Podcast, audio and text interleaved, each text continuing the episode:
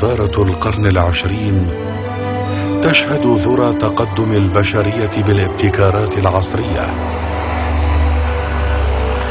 ورغم أنها تحمل بين طياتها أعدادا هائلة من السكان ما عهدت الأرض أمثالها غير أنها تحمل بأمراضها ألوانا من الهلاك الجماعي فتكون كالتي نقضت غزلها من بعد قوة أنكاثا.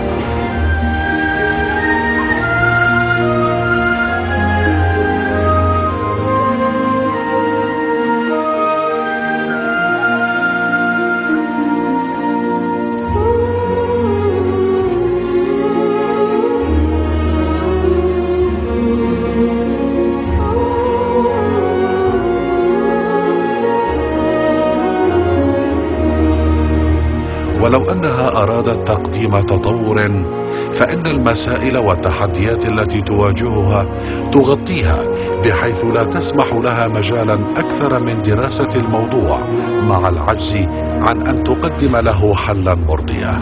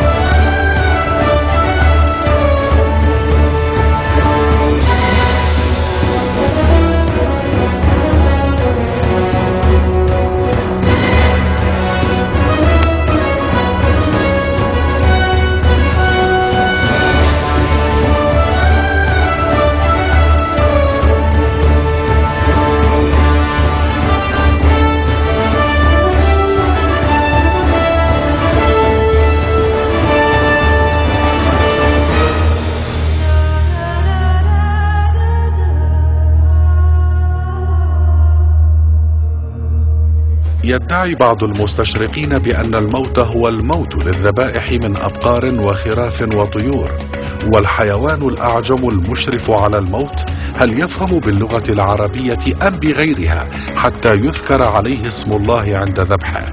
بل ولا يؤكل ما لم يذكر اسم الله عليه.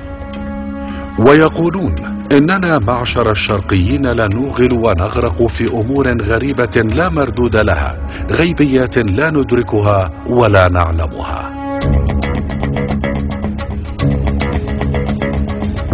ما فائدة ذكر اسم الله على الذبيحة التي ترزح تحت آلام الذبح وهي لا تعي ولا تدرك هل ذكر اسم الله على الذبائح مجرد شعائر وطقوس دينية؟ أم أن له اثرا كبيرا واسسا وقواعدا علمية دقيقة يستند إليها؟ غفل الناس عنها فتركوه. لنتوجه اولا إلى الناس. نرقب آراءهم ونتقصى وجهات نظرهم حول أهمية ذكر اسم الله على الذبائح. والله إذا بعلم إنه مكبر عليها باكل منها مو مكبر عليها بعلم إنه مكبر عليها ما باكل منها. هو يعني هو سنة مو فرض مو فرض بجوز إنه بدون تكبير. إذا الإنسان قاصد إنه ما يكبر عليها بصير حرام أكلها أما إذا مو قاصد ما بصير حرام أكلها. يعني هو النية عرفت كيف؟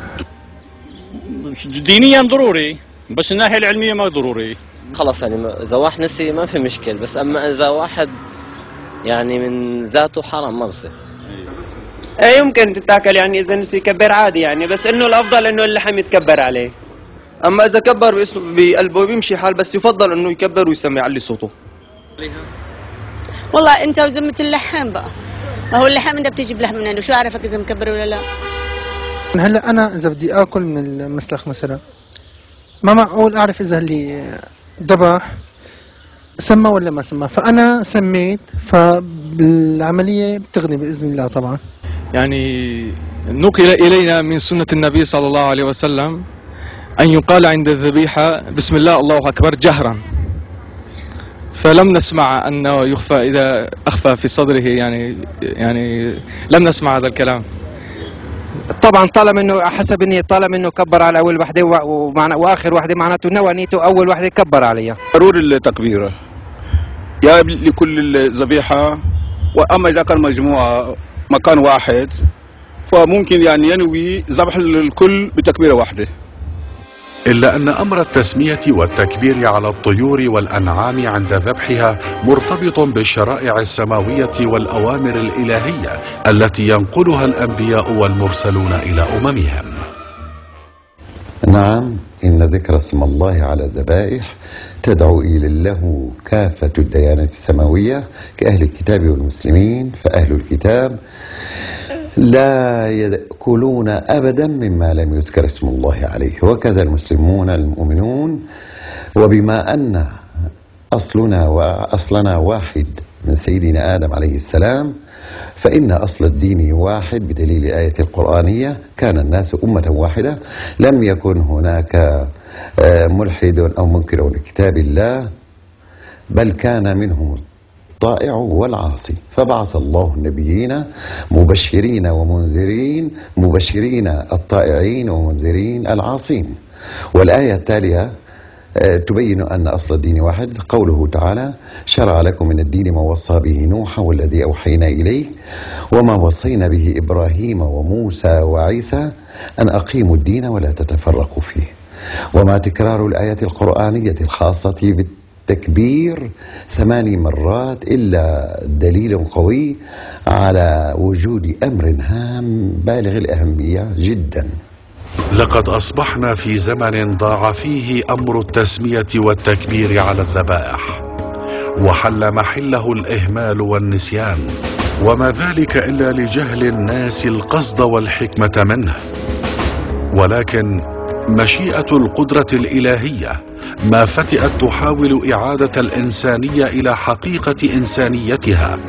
فدوت صرخة العالم الدمشقي الكبير محمد أمين شيخو من مهد الديانات السماوية لتعم كافة أرجاء المعمورة تدعوهم للعمل بالذبح على الطريقة المتضمنة شرط التكبير على كل ذبيحة تذبح. فحدثت المعجزات. وأننا اليوم نقف أمام حقيقة طبية مخبريه بالتكبير على الذبائح ضمن بحث علمي فريد كشف عنه النقاب جمهرة من الأطباء العلماء بيض الثياب يقاتلون بالعلم الجراثيم الفتاكة ويدحرون الظلمات والخرافات والشعوذات ويزيلون عن تراث الديانات السماوية المجيدة بعض ما غشيها من جهل الجهلاء. إن أهمية التسمية والتكبير على الذبائح وإهمال الناس وتناسيهم له دعا الأستاذ الباحث عبد القادر الديراني إلى تقديم هذا الموضوع بأسلوب عصري أكاديمي علمي يبين أهمية وخطورة هذا الموضوع على المجتمع الإنساني. وذلك بناء على ما شرحه أستاذه العلامة العربي الكبير محمد أمين شيخو في أبحاثه القرآنية المخطوطة في كتابه تأويل القرآن العظيم. وبذا قام الأستاذ الديراني بالاتصال بأبرز العلماء والأساتذة والأطباء المتخصصين في هذا المجال وتم الاتفاق على إجراء بحث شامل يستغرق الأمر استغراقا كليا. عقدنا اجتماعات طبية مكثفة مع السادة الأطباء وبينت لهم أن العلامة الإنساني الكبير السيد محمد أمين شيخو قام منذ ما يزيد عن أربعين عاما بتبيان هذا الكشف النافع للبشرية لنا ولأبنائنا في الذات أكبادنا. لأن التكبير على الذبيحة يريح الذبيحة ويذهب ما فيها من أمراض وجراثيم وميكروبات. كان كلما وردت آية في القرآن عن الذبائح كآية ولا تأكلوا مما لم يذكر اسم الله عليه يبين لنا أنه إذا ذكر اسم الله تؤكل الذبيحة. أما بعدم ذكر اسم الله فلا تفور الذبيحة ولا يخرج دمها الفاسد بل تبقى بها الميكروبات والأوساخ والجراثيم. ولقد وضعنا جدول أعمال تضمن كل النقاط التي يمكن بحثها ودراستها وفق أرقى الأساليب العلمية الحديثة وبناء على ذلك قمنا بإعداد برنامج عمل لاكتشاف آه، هذا الأمر بنتائجه وتحقيقه بصورة علمية مخبرية تنسف وتبدد كل الشكوك وتنهي كل جدل. وبعد الاجتماع الذي عقده أفراد أفراد الطاقم العلمي والذي تم فيه اعتماد خطوات البحث وخطة العمل بادرنا إلى تنفيذها وكان البدء بزيارة المسالخ على الواقع التي تمت فيها عمليات الذبح وذلك لأخذ العينات من اللحوم المختلفة ثم حتى تتم معالجتها ومن ثم آه، إخضاعها للفحوص والمختلفة الطبية طبعا والعلمية حتى تتم معالجتها آه، ولبيان ما إذا كان هنالك أثر حقيقي للتسمية والتكبير على الأنعام. لقد أخذ طاقم البحث أمر التكبير على الذبائح في البداية بشيء من البرود والتردد ولكن ما إن بدأت النتائج الأولية بالظهور حتى ذهل الطاقم وأخذ طابع الجدية والاهتمام الكبير. ولم يتوقف سيل المفاجآت طيلة فترة البحث والدراسة. فما رأوه وما لمسوه يكاد لا يصدق ولكنه واقعي. لقد كان لهذه الكلمة أثر إعجازي مهول بدا من خلال العقامة الجرثومية للحوم التي ذكر اسم الله عليها أثناء الذبح وخلو نسيجها من الدماء بعكس اللحوم التي لم يذكر اسم الله عليها عند الذبح والتي كانت تعج بمستعمرات الجراثيم وتغص بالدماء. لا يمكن أن يتصور الإنسان في البداية أن مثل هذه الكلمة فقط تؤثر هذا التأثير الكبير لكن عندما تتبع نتائج العمل المخبري ونتائج طاقم العمل العلمي الذي عمل في هذه الدراسة فعلا آه، أمر يستحق الدهشة, الدهشة ويستحق الإعجاب ويستحق أن نمارسه في كل آه، أعمال الذبح طالما أن هذا الجو يخلق فعلا غذاء سليم وصحي ومفيد للإنسان. الحقيقة إن ذكر اسم الله على الذبيحة قد أعطى نتائج لم تكن في الحسبان. تعتبر هذه الدراسة التي اهتم فيها هذا الفريق الطبي من الدراسات الأولى في سوريا بالأحرى حتى في من الدراسات الأولى في العالم أجمع. لقد اتبع الباحثون لاستكشاف أثر التسمية والتكبير على الذبائح أرقى الأساليب الطبية والعلمية المعتمدة في أكثر الأكاديميات تقدما في العالم.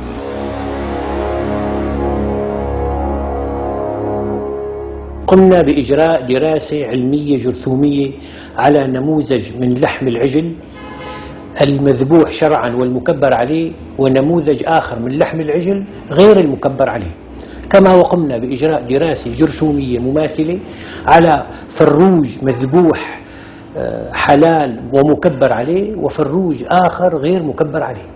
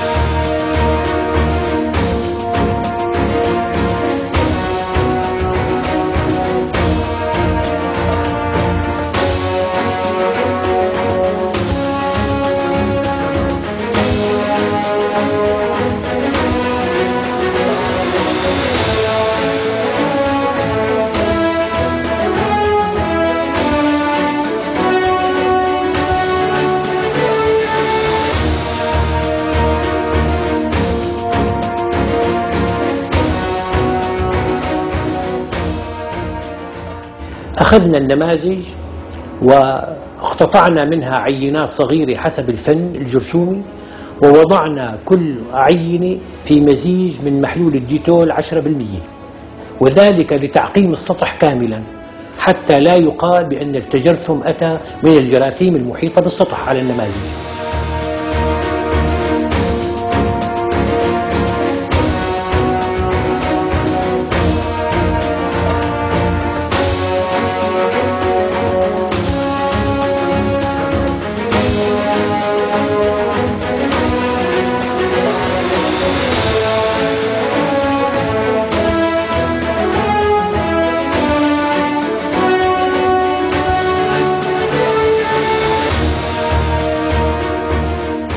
بعد حوالي ساعة كاملة من النقع بالديتول 10% أخذت هذه القطع اللحمية العائدة للعجل المكبر عليه والعجل غير المكبر عليه والفروج المكبر عليه والفروج غير المكبر عليه وزرعت فنيا على وسط تيوغليكولات.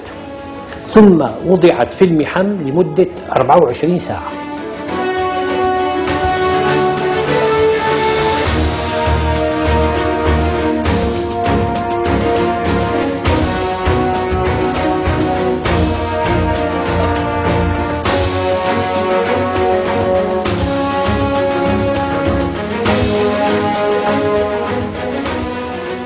الملاحظة الأولى كانت أن كل أنواع اللحم الفروج والعجل المكبر عليه لم يلاحظ عليها أي نمو جرثومي إطلاقا وبدأ الوسط عقيما ورائقا.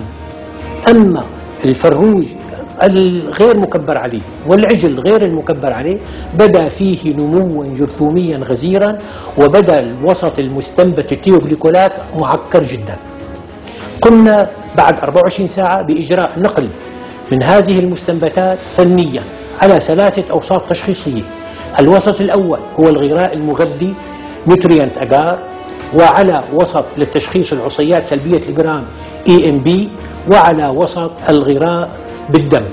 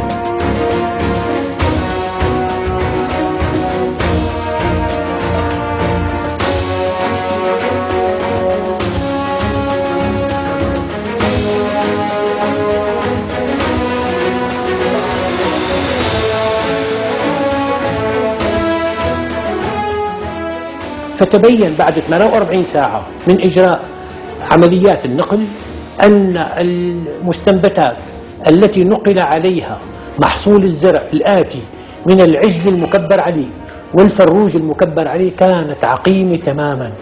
يعني بعقامة قد تزيد عن 99% أما العجل غير المكبر عليه والفروج غير المكبر عليه فبدت عليه نموات جرثومية غزيرة جدا. لاحظنا أولا على الغراء بالدم. نمو غزير من الجراثيم المكورات العنقودية الذهبية بصورة خاصة والحالة للدم ومن المكورات العقدية. أيضا الحالة للدم ومن مكورات عديدة. وأيضا لاحظنا على وسط ال EMB نمو غزير لجراثيم سلبية الجرام مثل العصيات الكولونية والعصيات المشبهة بالكولونية. في حين على الغراء العادي بدأ أيضا نموا جرثوميا غزيرا للفروج غير المكبر عليه ولحم العجل غير المكبر عليه. في حين أن لحم العجل المكبر عليه والفروج المكبر عليه لم تلاحظ أي نموات جرثومية إطلاقا لا على وسط الغراء بالدم ولا على وسط اي ام بي ولا على وسط الغراء المغذي.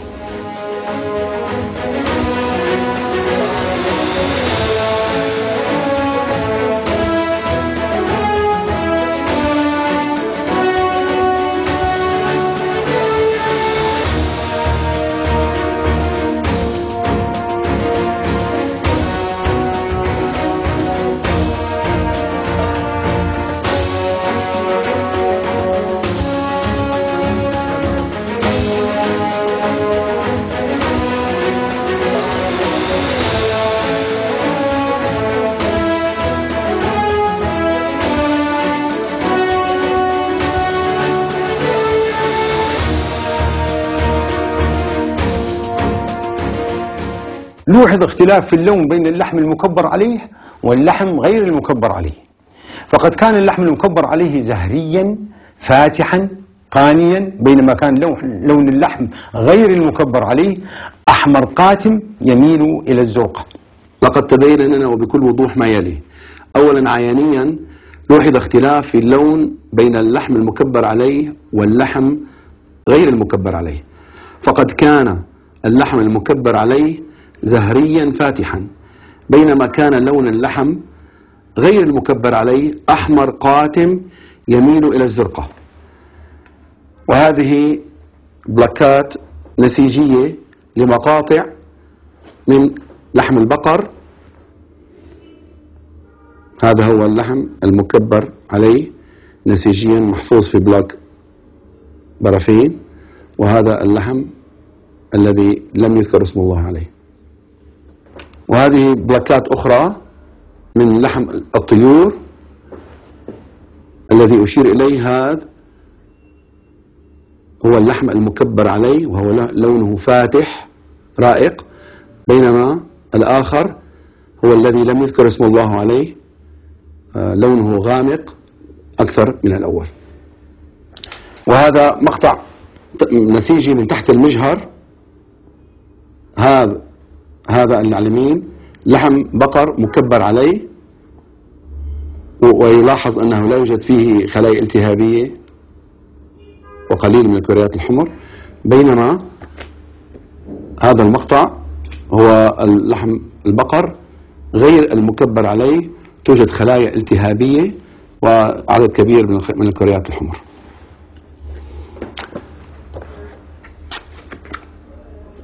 وهذا مقطع للحم الدجاج الذي ذكر اسم الله عليه أي المكبر عليه. نلاحظ نضرة الكريات البيض الالتهابية والكريات الحمر بالمقارنة مع نسيج اللحم الغير مكبر عليه في هذه الصورة. وبذلك يستنتج بأن عملية التكبير هي عملية تقرب أن تكون إعجازية.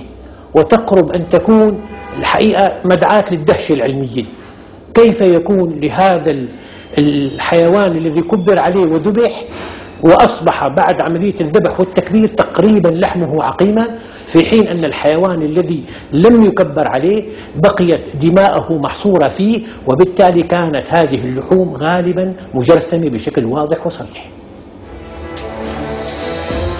كانت النتائج أكبر من مذهلة. بل كانت صاعقة للباحثين الذين لم يتوقعوا أبدا أن يكون تأثير كلمة الله أكبر على هذا المستوى الكبير والواسع والخطير.